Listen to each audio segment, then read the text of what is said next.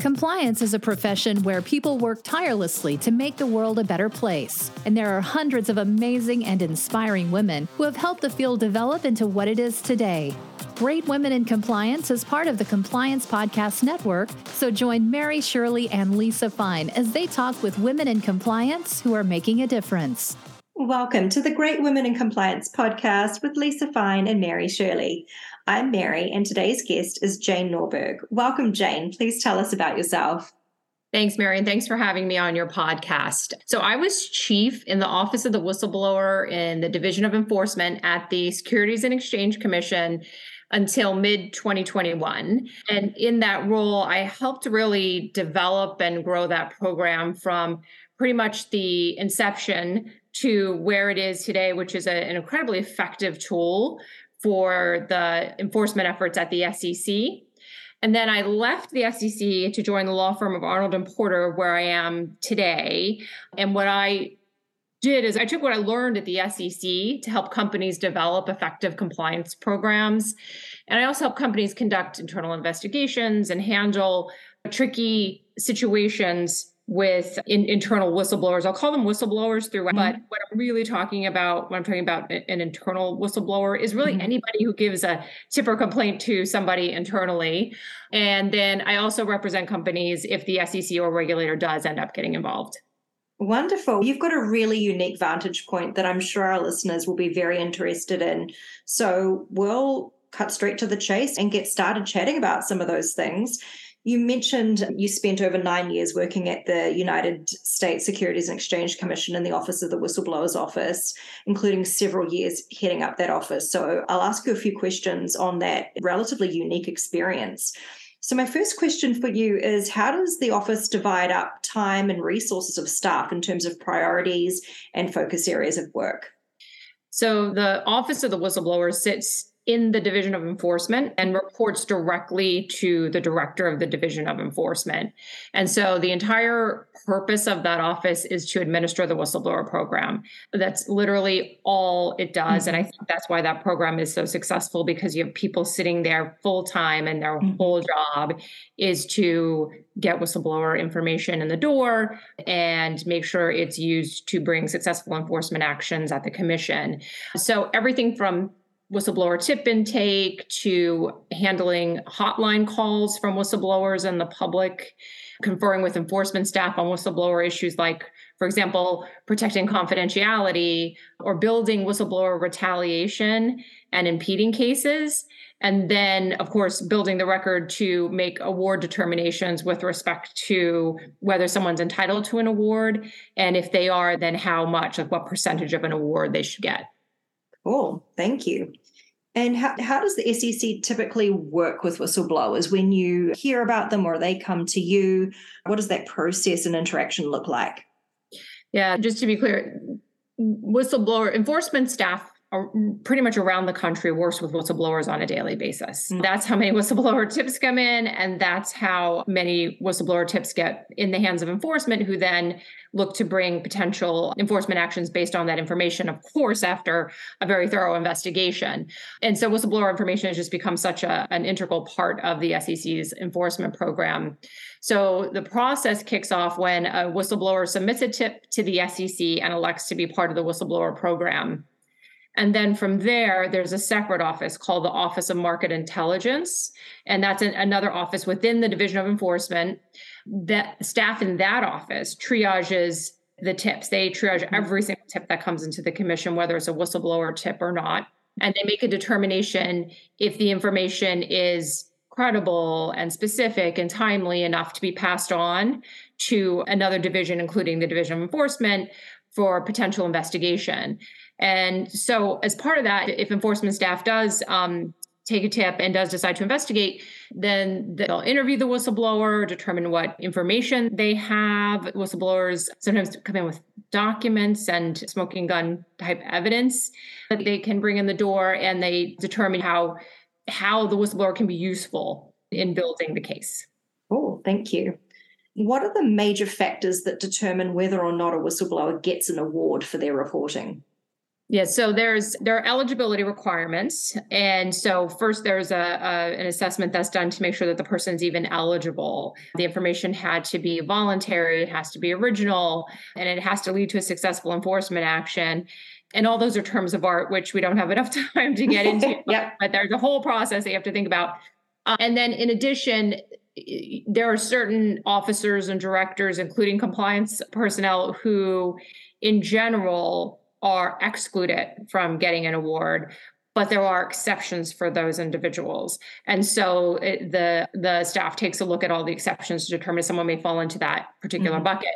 But when you're thinking about what award percentage might somebody get there are four positive and three negative factors that makes the determination. So assume the person's eligible then the commission will look at the significance of the information that the person provided their assistance to the commission staff in bringing the investigation, the significance of the law enforcement interest in deter in deterring violations in that particular area.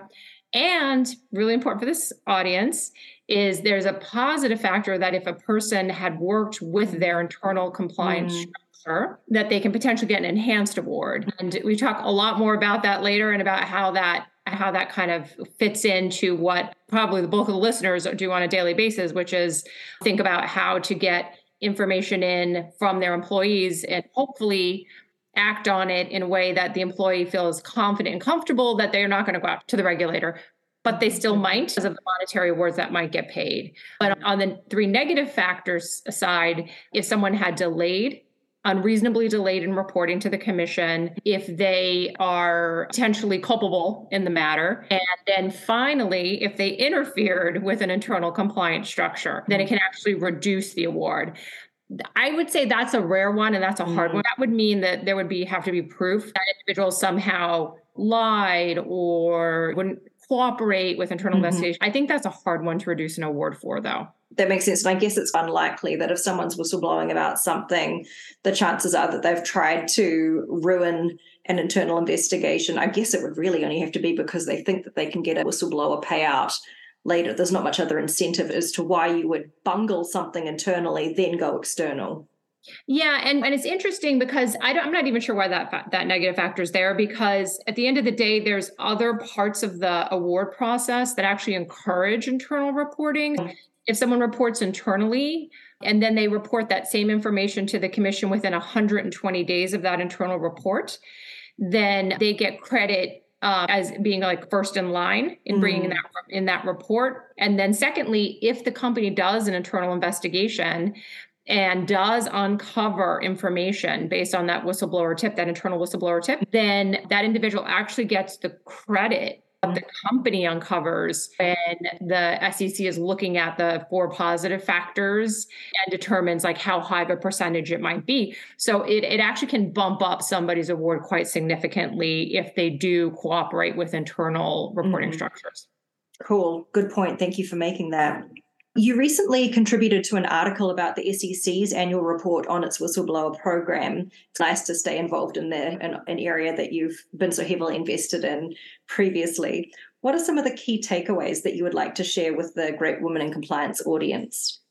Yeah, so the the last fiscal year there was just a record number of tips that were hmm. reported to the SEC. It was over 12,000 whistleblower tips in 2022. Mm-hmm. And that follows on the heels of, a, of another record year, which was in 2021. And the tip numbers really just went through the roof. Right around the time that COVID started, the COVID lockdown started, mm-hmm. there was a very big increase in tips to the point where it almost doubled mm. from 20. 2020 to 2021. And then what I was looking to see is, is it going to stay as high as it was in 2021? And in fact, it did, mm-hmm. which when you have one year, maybe it's a fluke. When you have two, it's okay, now is this going to be a trend?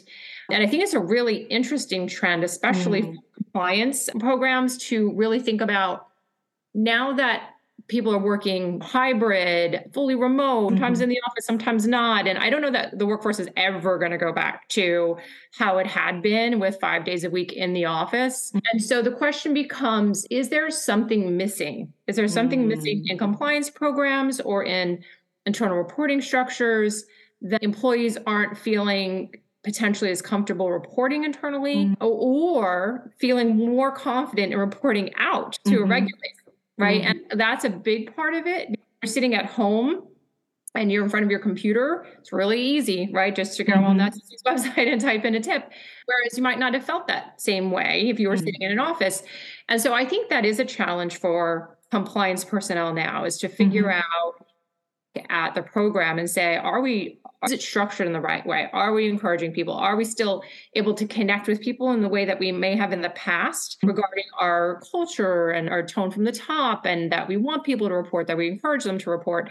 Is that still coming across when you're sitting on a Zoom, maybe a couple of times a week, not mm-hmm. seeing that person day to day, maybe grabbing a coffee with them or something? And so I, I really think that is a challenge. Mm-hmm. I think mm-hmm. that it's just how it is right now. Mm-hmm. And I think it's here to stay at least for the for the foreseeable future.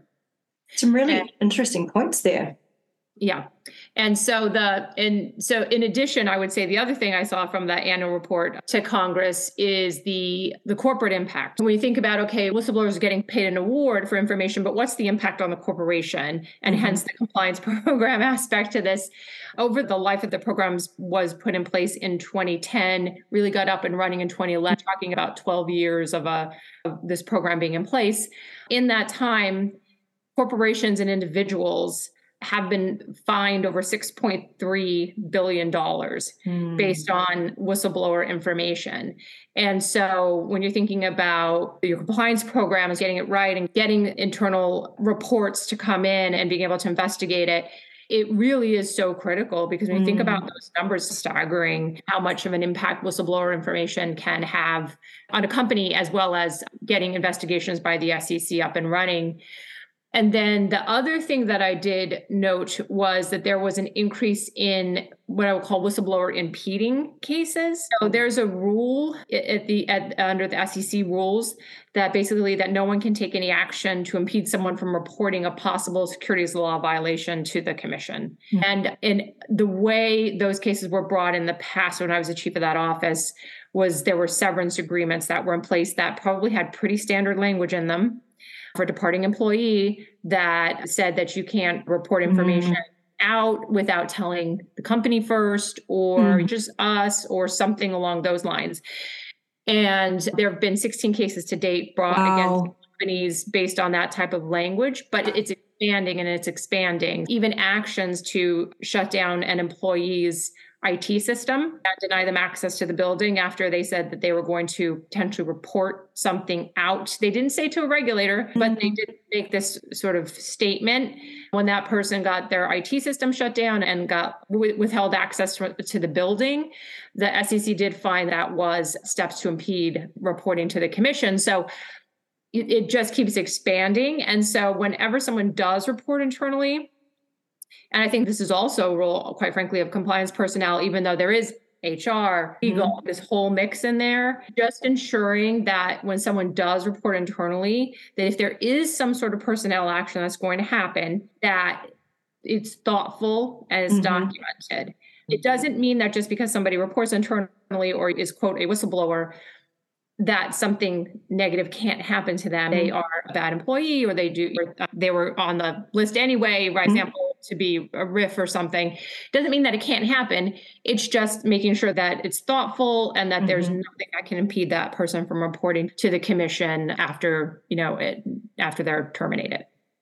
That's really interesting. So it adds another layer. If there is going to be an adverse consequence to an individual who's indicated that they might speak up, we of course always worry about retaliation and try to address that. But this additional element of worrying about whether it would be impeding the individual from making a report is another consideration. And then you mentioned for a RIF, so many layoffs recently involve you being notified because you can't get into your computer system.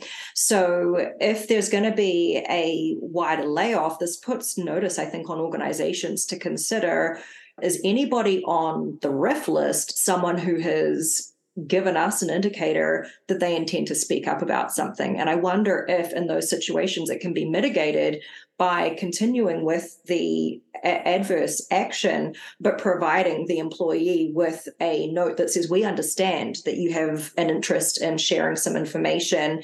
Here is contact details for the Office of the Whistleblower. We remind you of our compliance action line, and we would like to invite you to a meeting with the Chief Compliance Officer if you would like to share that. I wonder if taking such proactive steps might help mitigate any risk there. Yeah, it may, and it may, and but as I said, it's not that there can't be steps Mhm, taken, exactly. right? And I don't necessarily think that the company's under any obligation to point the person to, the- Mhm. to a regulator, but it's just that there can't be by action or language any Mm. anything that might impede that person from reporting. Mm-hmm. For example, in a severance agreement, that Mhm. RIF, you think everyone signs like usually confidentiality language or Mhm. things like that. There's this sort of catch-all language that should be in pretty much every agreement uh, any company that's subject to IC jurisdiction at this Mhm. point that that basically says that nothing in this agreement is intended to prevent someone from reporting Good. And that, law that's it's, enough. It's not. It's yeah. It's more expansive. It's a little more Mm. expansive than that. Mm. That's the general. That's the general gist of it. Okay, that sounds good. I'd love to talk for a minute about your first point you made as well about the increase, the trend in reports increasing. We, of course, love speak up trends like that in compliance. And a long time ago, I used to work for the, the New Zealand antitrust regulator. And some of our work involved not just reactive responding and investigating cases, but also what I would call advocacy and outreach as the government authority in this area. So letting the public know about what we did and increasing awareness and education around cartel conduct, that kind of thing. Can you think of anything that maybe the, as you were outgoing from the office, any kind of advocacy and outreach that the Office of the Whistleblower was doing that might explain an increase because we, for example, see when we change our uh, compliance action line posters in compliance departments, even that simple change can result in an uptick in reports. Anything that you can think of that may have encouraged it from the officer's side? I think that's part of the mandate, writing the word out. And when I was chief of that office, I did a lot of public speaking the program to educate the public about it, to educate compliance personnel, right, about the program. And the so I would say that has always been part of the mandate. I think personally that there were a lot of awards that were being paid, some eye-popping awards, 50 million, 75 million dollars of dollars going out to, to what's what and, and press releases were being put out by the office. Mhm. It's very intentional. At least when I was the chief, it was very intentional to make sure Mhm. that the public understood if you give us good information, you get Mhm. paid for that information. I think when those types of press releases get widely circulated, people just turns attention to that program. They realize that it exists and it's wait a minute, I'm getting fired anyway, or I'm losing my job and I have this Mhm. information. This may be a way to ease that that pain if I have this information. Mhm. I think that some of that is the it's just the publicity around the program really helps as well. Great. So I'm just going to point to you and say that, Jane, you could have been instrumental in many of these reports coming in. Good job. Based on your time at the SEC, what's something that you recommend today that compliance officers include in their compliance programs that is often missing? Yeah. So I, the one thing I will say that I learned when I was in the SEC from my pretty much daily conversations with whistleblowers or whistleblower counsel is that employees, for the most part, really do like their jobs, they Mhm. believe in their companies, and they want to work within their internal reporting structures when they can and they're comfortable. And so when employees report internally, and then they felt like they weren't being heard, mm-hmm. that no one responded to their tip, no one responded to their mm-hmm. complaint, or they viewed something as a sham investigation, mm-hmm. something like that. That is when they ended up reporting out to a regulator. One gap that I saw over and over again, I was the chief of that office, was a whistleblower would say, I told my boss. So mm-hmm. thinking about middle management, not reporting to a hotline. I can tell you mm-hmm. a lot of whistleblowers do not use the hotline. Yeah. Sometimes they are talking directly to their boss and they are saying, here is an issue that I'm seeing. And it may seem, and, and here's where the gap comes in. Because I think that the manager doesn't necessarily recognize that as like a quote official whistleblower an good, official po- good point. yeah complaint and they're just having a conversation with the employee, thinking mm. that they've resolved it, and we're all moving on.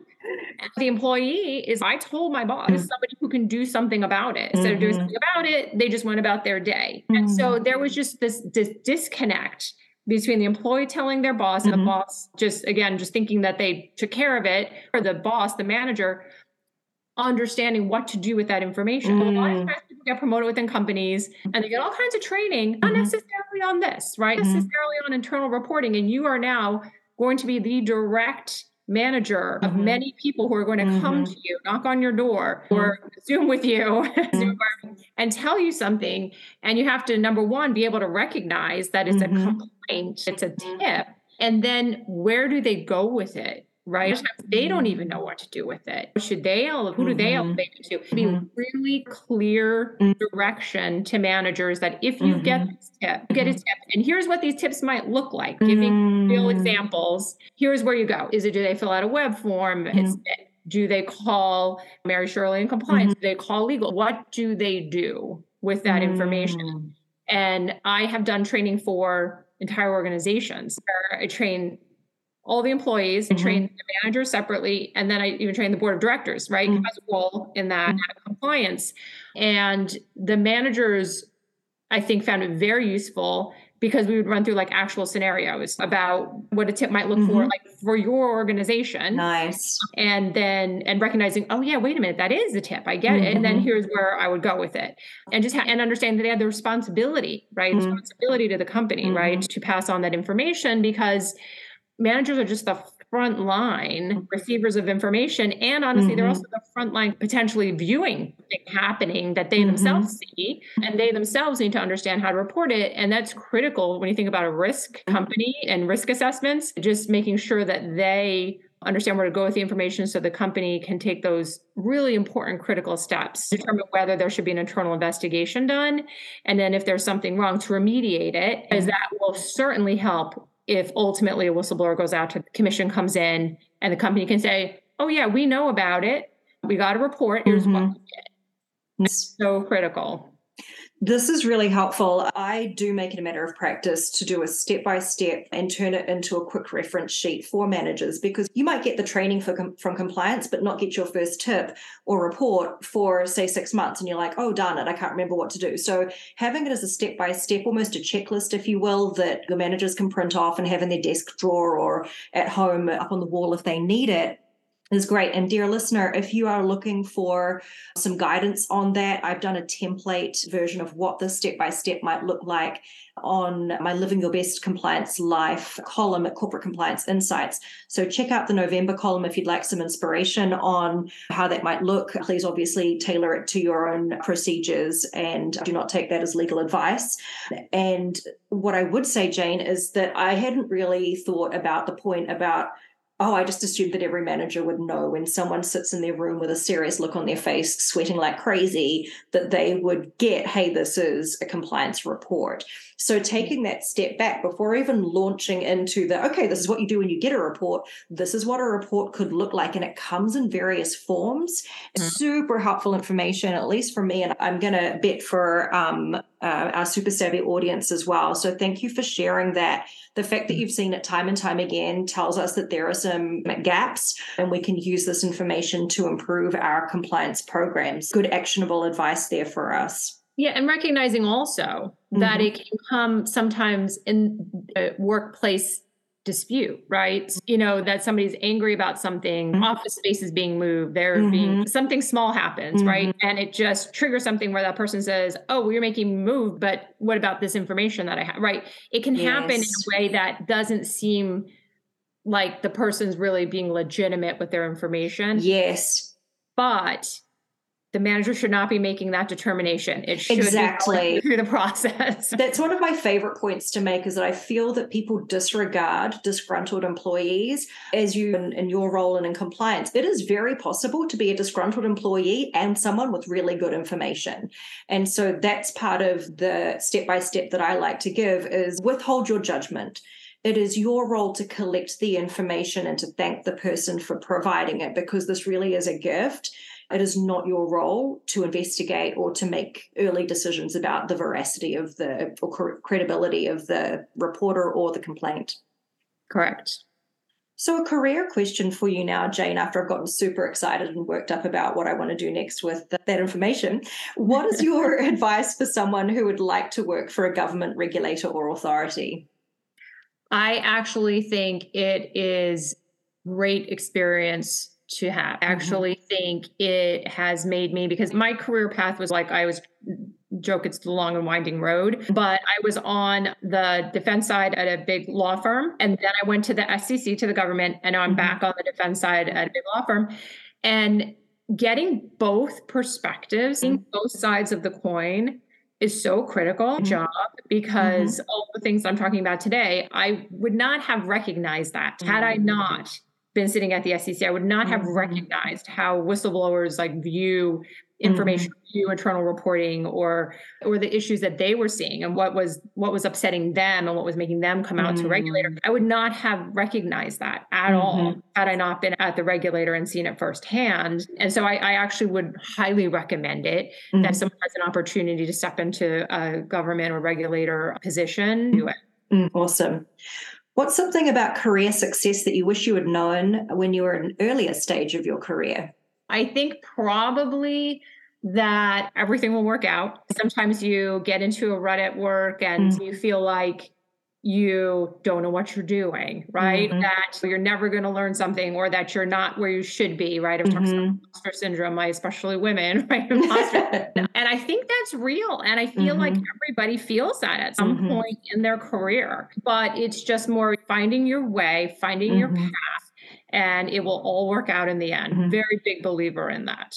Same here. And any rejection is always redirection to something better. So if you're going through a tough time right now, have have belief that things will work out just as Jane says. I love that. My final question for you, Jane, is what is your advice for compliance officers when they're looking to elevate their compliance programs in 2023? And especially if you could comment your thoughts on ESG reporting or any recent cases that are of interest to you. Yeah. So, in addition to all the things we've already talked about now, I would say that thinking of it from an SEC perspective, that this particular administration has been extremely focused on ESG disclosures and disclosure controls. And I have an advisory actually that I'm writing as we speak regarding a case that just came out this past week where it's it's ESG related, but not in a way that you would think about. So it's related to the S, mm-hmm. social effects of ESG, and it related to a risk factor that was listed in this company's public filings about the fact, and this is a really common risk factor, that it needed to attract, retain, or motivate a workforce with employees with certain specialized skills. Sounds really benign, sounds really normal thing mm-hmm. every most every business might say. In fact, though, there were employee complaints of workplace misconduct, I think was sexual harassment type issue mm-hmm. that was pretty pervasive within the company that had been reportedly been made within this company. And what the SEC found is that statement that they needed to attract, retain, and motivate this workforce. That, and if they didn't, right, that it could hurt their bottom dollar line, right? Mm-hmm. That investors would want to know about it. They found that the company's disclosure controls were lacking because there was no procedure for mm-hmm. complaints, for internal complaints to be elevated to the right people within the company who are making those disclosures in that filing in that filing about so that they could make a timely assessment about whether their disclosures were right or did they need to update mm. them right mm-hmm. and so it's a really fascinating case it's a really fascinating i'm writing an advisory now so if you check my linkedin page it'll be up shortly and you can take a look at it because it's really a fascinating a really fascinating case and, and unique and one i think that the sec is going to focus on which is human capital mm-hmm. which kind of goes right into the sweet spot of mm-hmm. compliance personnel how are they in taking tips then mm-hmm. this is the line of where does that where do those tips go? Who are you mm. reporting them to up the mm-hmm. chain? If you get them in the right place in compliance. And another interesting part of that case is the SEC also charged that same company with impeding whistleblower reporting mm-hmm. because of language in a severance agreement. So they mm. had this catch all language that I talked about, but they also had contradictory language Ooh. within the same agreement. Interesting. So, which is also important, right? So just throwing in catch all language doesn't necessarily work if somewhere else it contradicts it. So mm-hmm. that's actually, that's got that, this case has a little bit of everything that yeah. we literally talked about today. Yeah. So I'll have that advisory out shortly and everyone can take a look at it. I'll make sure it's on my LinkedIn page. Super. I believe this case has been pretty thoroughly canvassed on the podcast before in terms of the events, circumstances, and critical analysis that got us to this point. I'm glad that you're finishing off the story for us, Jane, or it may not even be the end of the story. So I'm glad you're doing the next chapter. Encourage our listeners to follow Jane for interesting insights in this area.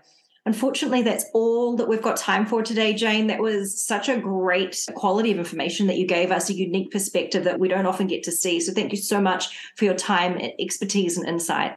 Absolutely. I was really happy to be here, and thank you for inviting me. It's an absolute pleasure. Thanks for joining us for this episode of Great Women in Compliance. We hope you'll join us in honoring the great women in the compliance field by subscribing to this podcast and leaving a review.